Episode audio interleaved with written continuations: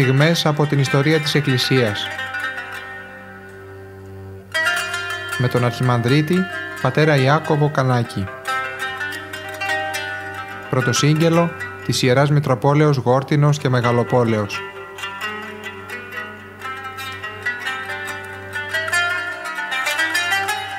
Αγαπητοί ακροατές, χαίρετε. Συνεχίζουμε στο βίο του Αγίου Σιλουανού. Είμαστε στους παιδικούς και νεανικούς χρόνους και βλέπουμε πως ο Άγιος έχει δεχθεί το μήνυμα από το Θεό ότι η ζωή του δεν είναι σύμφωνα με τις εντολές του Θεού και έχει δεχθεί μια αποκάλυψη.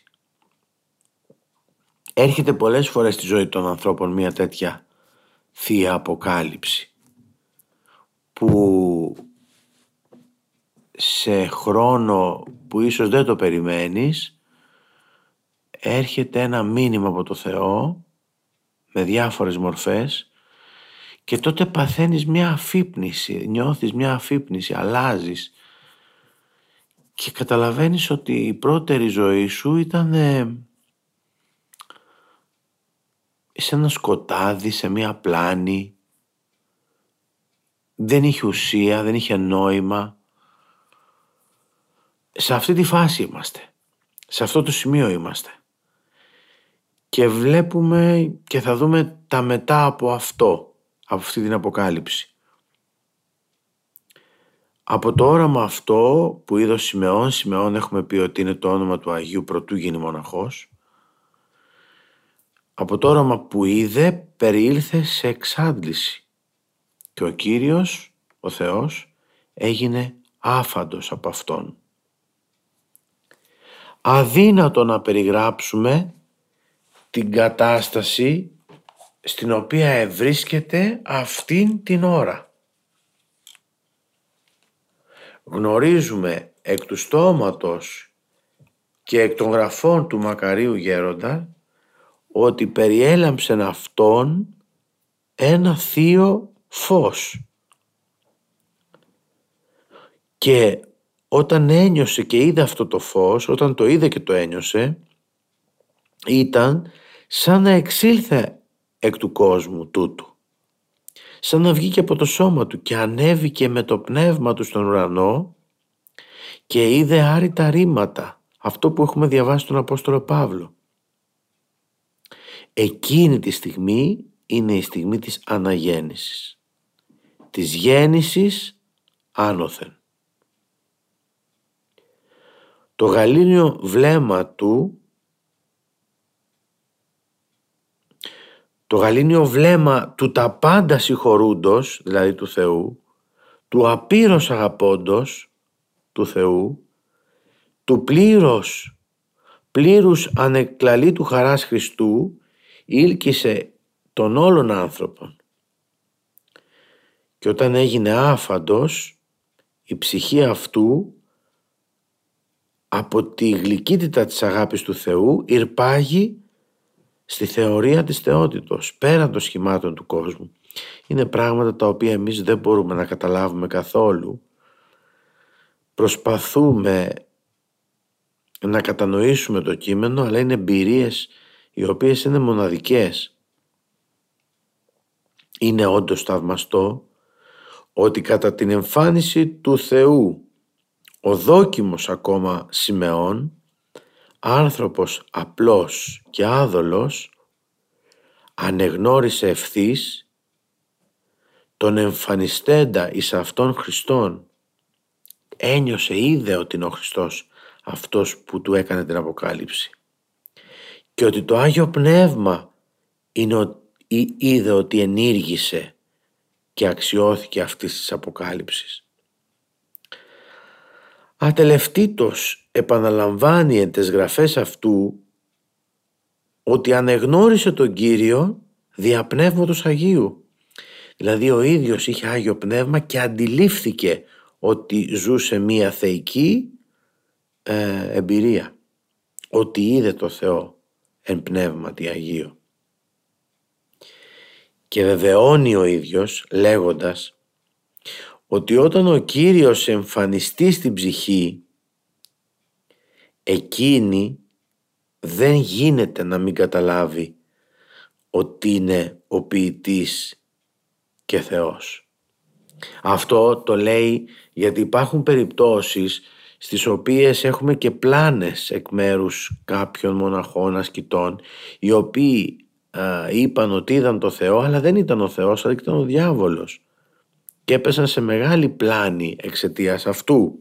Εδώ πέρα μας βεβαιώνει και λέει είναι τόση δυνατή εμπειρία που είναι αδύνατο να, είναι αδύνατο να μην αναγνωρίσεις ότι όντως αυτός που είδες, όντως αυτό που γεύτηκες είναι εκ Θεού.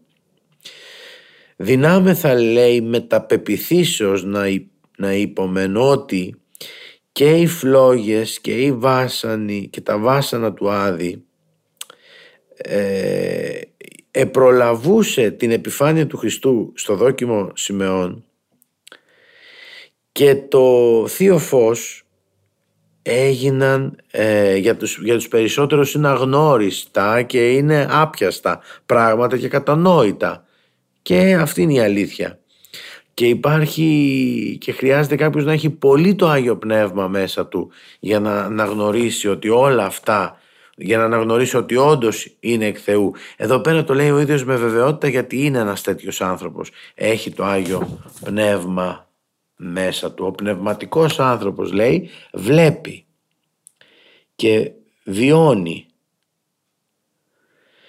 και συχνά αυτή η εμπειρία του μπορεί να φανεί μία ανοησία για κάποιον που δεν είναι στα πνευματικά βλέπει να ζει κάτι ο άλλος και λέει τι είναι αυτά που λέει, τι είναι αυτά που, που ζει, δεν καταλαβαίνει. Και μάλιστα λέει ότι αυτός μπορεί να είναι και ψυχοπαθής. Λέει ακατανόητα πράγματα. Μιλάει για μια ψυχοπαθολογία. Όμως δεν είναι έτσι. Ο άνθρωπος του Θεού που έχει εμπειρία Θεού ζει πράγματα που απλώς οι άλλοι δεν καταλαβαίνουν. Αγνοεί ο κοινός άνθρωπος αυτές τις μεγάλες υψηλές καταστάσεις. Και βέβαια αυτές οι καταστάσεις δεν είναι μόνο για κάποιους ανθρώπους που είναι προορισμένο, προορισμένοι για κάτι, αλλά κάθε ένας άνθρωπος είναι καλεσμένος να έχει αυτές τις εμπειρίες στη ζωή του. Ο ίδιος όμως δεν επιλέγει να τη ζήσει και να ακολουθήσει αυτό το δρόμο που θα τον οδηγήσει σε αυτή την εμπειρία. Ο κόσμος έχει διαρκώς, το, έχει στροφή, έχει σκέψη στο μυαλό του συνεχώς προς τον υλικό κόσμο, προς τις αρκικές και ψυχικές απολαύσεις και βέβαια με αυτόν τον τρόπο τι κάνει; Οδηγείται σε μια άβλυνση και ατροφία της πνευματικής αντίληψης. Όταν ζεις ένα, μια τέτοια τριφυλή ζωή δεν έχεις εκείνα τα αισθητήρια για να καταλάβεις πνευματικά πράγματα. Θα λέγαμε είναι ο άνθρωπος, να ένα παράδειγμα ωραίο που χρησιμοποιεί εδώ, να, το, να χρησιμοποιήσουμε το παράδειγμα του ραδιοφώνου. Όταν ένας άνθρωπος δεν έχει καθαρό το νου του, τότε είναι σαν το σημείο εκείνο που ψάχνουμε να βρούμε ένα σταθμό στο ραδιόφωνο και ακούγονται παράσιτα μέσα. Δεν είναι καθαρή η, η λήψη του σήματος. Όταν όμως ένας άνθρωπος έχει καθαρότητα ψυχής, τότε απευθείας πηγαίνει επάνω στο συγκεκριμένο σημείο ε, και απευθείας πιάνει, γίνεται αυτή η ζεύξη. Ο Θεός δίνει μηνύματα, πρέπει εσύ να έχεις την κεραία έτσι ώστε να, να, να λάβεις το μήνυμα που δίνει. Παράδοξη και ακατάληπτη η πνευματική ζωή του χριστιανού ασκητού. Έτσι είναι. Στο σύμπλαγμα των εκπληκτικών αντιφάσεων αυτής διακρίνουμε δαιμονικές προσβολές. Είναι αυτό που λέγαμε πριν ότι εμφανίζει το δαίμονας με τη μορφή του ενός Αγίου προκειμένου να ρίξει στην υπερηφάνεια τον άνθρωπο. Εγκατάλειψη από το Θεό σκότος θανάτου και βασάνου κολάσεως από τη μια. Ζει ο ασκητής αυτό το πράγμα δηλαδή και μια απογοήτευση ε, σκότος θανάτου. Αλλά από την άλλη μεριά έχει και τις χαρές τις πνευματικές που είναι η θεοφάνεια η, η εμπειρία δηλαδή από τον, της όρασης του Θεού και το φως. Το φως που και αυτό είναι ένα δώρο του Αγίου Πνεύματος. Και όλα αυτά λέει ότι είναι αδύνατο να τα εξηγήσεις με λόγια δεν εκφράζονται Αυτά τα νιώθει ο άνθρωπος μέσα του και δεν, μπορούν, δεν υπάρχουν λέξεις για να εκφραστούν. Κάθε άνθρωπος είναι φαινόμενο μοναδικό και ιδιόμορφο. Η πορεία κάθε ασκητού είναι επίσης μια ιδιόμορφη και ανεπανάληπτη πορεία. Αλλά εν τούτης, οι άνθρωποι επιδιώκονται στη σαφήνεια εισάγουν στη δοθήσα περίπτωση την ταξινόμηση. Κατά τους διαρρεύσαντας αιώνας της ιστορίας του χριστιανισμού η πείρα των πατέρων της Εκκλησίας διέγραψε τρία είδη ή τύπους τάξεως της εν Χριστώ πνευματικής ζωής. Εδώ η εμπειρία έχει, μας έχει δώσει πληροφόρηση για τρία είδη, ε, τρεις τάξεις, τύπους της πνευματικής ζωής. Στον πρώτο, στον πρώτο ανήκουν οι περισσότεροι άνθρωποι. Αυτοί ελκύονται στην πίστη με μια μικρή χάρη και διανύουν το βίο τους σε ένα μέτριο αγώνα τήρησης των εντολών. Κατά το τέλος της ζωής τους όμως, λόγω των παθημάτων, γίνονται περισσότερο επιδεκτικοί από τις χάρτες του Θεού. Τότε μερικοί αγωνίζονται ακόμα περισσότερο και λίγο πριν πεθάνουν λαμβάνουν επίσης μεγαλύτερη χάρη. Αυτό συμβαίνει στους πιο πολλούς, σε πολλούς και εκ των μοναχών. Περιγράψαμε ποιο είναι το πρώτο, η πρώτη ομάδα αυτή. Η δεύτερη, το δεύτερο είδος αποτελείται από αυτόν των ελκυωμένων καταρχάς δια μετρίας αναλόγως χάριτος αυτοί είναι έλαβαν μέτρια χάρη αλλά ενώ έλαβαν μέτρια χάρη κάνουν πολλή δουλειά μόνοι τους. Ασκούνται με προθυμία στην προσευχή. Παλεύουν κατά των παθών. Και έτσι στα μέσα του δρόμου της ζωής τους λαμβάνουν μεγάλη χάρη. Και μάλιστα πορευόμενοι προς το στη δύση της ζωής τους φτάνουν σε υψηλά μέτρα τελειότητας. Και υπάρχει και η τρίτη κατηγορία. Το τρίτο σπανιότερο είδος είναι όταν από τις ενάρξεως του ασκητικού βίου τους ο άνθρωπος λαμβάνει πολύ μεγάλο ζήλο, ένθερμο ζήλο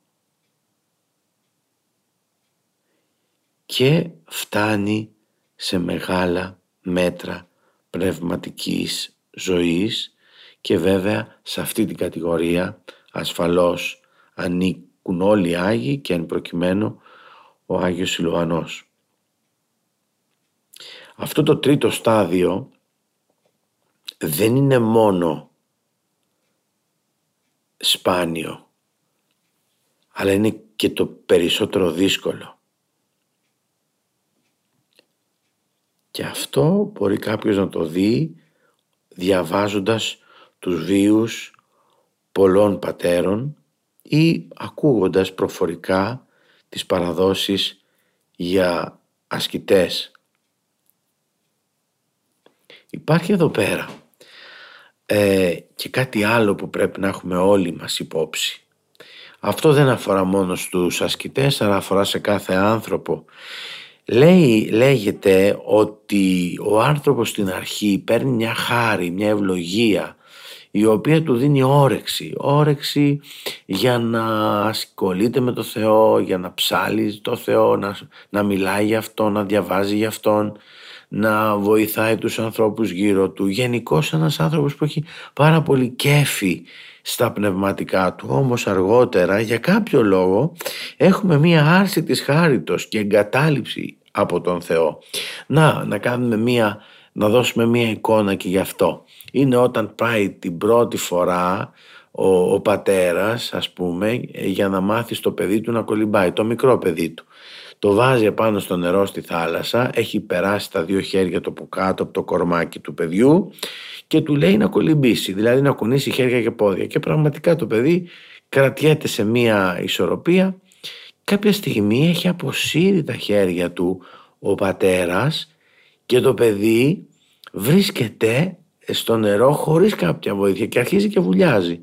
Και την ώρα που βουλιάζει, το βλέπει πάλι ο πατέρας αυτό, βάζει πάλι τα χέρια του και το ανασηκώνει και τον πηγαίνει πάνω στον αφρό. Αυτό το πράγμα ζούμε και στα πνευματικά. Δηλαδή, ενώ κάποιες φορές αισθανόμαστε την ασφάλεια και τη χαρά ότι παλεύουμε κάποια πράγματα και μας δίνει χαρά αυτό, για κάποιο λόγο, ίσως με την ευθύνη μας ή ίσως για λόγο παιδαγωγικό, ο Θεός αποσύρει αυτή τη χάρη, την όρεξη δηλαδή για τα πνευματικά και τότε παλεύουμε μόνοι μας. Τότε δηλαδή δεν έχουμε όρεξη να κάνουμε προσευχή, δεν έχουμε όρεξη να πάμε στην εκκλησία, δεν έχουμε όρεξη να διαβάσουμε κάτι πνευματικό, να κάνουμε λαϊμοσύνη. Όλα τα πράγματα γίνονται δύσκολα και τότε ζούμε τη φάση της άρσης της χάριτος. Ο Θεός ε, δεικνύει μια εγκατάλειψη, φαντερώνει μια εγκατάλειψη προς το πλάσμα του εκείνη την ώρα. Αλλά ο άνθρωπος δεν θα πρέπει βέβαια να εγκαταλείψει την προσπάθειά του από αυτό. Αντίθετα θα πρέπει έστω και αν δεν έχει τόση όρεξη αφού έχει λιγότερη χάρη έστω και αν έχει λιγότερη όρεξη για τα πνευματικά πρέπει να το παλέψει και όταν το παλέψει ο Θεός βλέπει την προσπάθειά του και, δίνει, και του δίνει διπλάσια χάρη από αυτή που του έδωσε αρχικά. Αυτό είναι ένα, ένας πνευματικός νόμος τον, ο οποίος υπάρχει πάντοτε, είναι διαχρονικός, είναι, είναι, μια, αλήθεια, είναι μια αλήθεια αυτή. Ε, αυτό το τελευταίο γένος των ασκητών πάσχει ε, επί της γης περισσότερο των άλλων. Και είναι, είναι όταν έχεις δεχτεί τη χάρη του Θεού και όταν έχεις δει μια θεωρία του Θείου Φωτός μετά το ότι δεν τη βλέπεις είναι, είναι μία αυτή που λέμε λόγω της θεοεγκατάλειψης τότε πέφτεις σε μία πολύ μεγάλη δύσκολη κατάσταση. Όλα γίνονται πιο βαριά. Και σκέφτονται οι ασκητές τι είχαν και τι έχασαν. Όταν έχεις μια τέτοια εμπειρία και δεν την έχεις πάλι μετά, δεν συνεχίζει, αντίθετα πέφτεις σε μια φάση ε, οκνηρίας, τότε αυτό είναι εισάξιονος θανάτου, ενός πνευματικού θανάτου. Εκτός δε τούτου η βίωση της χάριτος μεταβάλλει δια της ενέργειας αυτής τον όλον άνθρωπο και τον καθιστά αυτό, αυτόν ασυγκρίτως περισσότερο ευαίσθητον σε κάθε πνευματικό. Είναι αυτό που λέγαμε, έχει, έχει γίνει ευαίσθητος ο άνθρωπος και με, το, και με το νου του μπορεί να πιάσει το σήμα στο ραδιόφωνο που είπαμε ή επίσης μπορούμε να χρησιμοποιήσουμε και την εικόνα της πηξίδας. Η πηξίδα είναι μια βελόνα η οποία δεικνύει πάντα το βορρά και όταν η, η πηξίδα δουλεύει σωστά, όποια θέση, σε όποια θέση και να τη βάλεις, δείχνει πάντα το βορρά.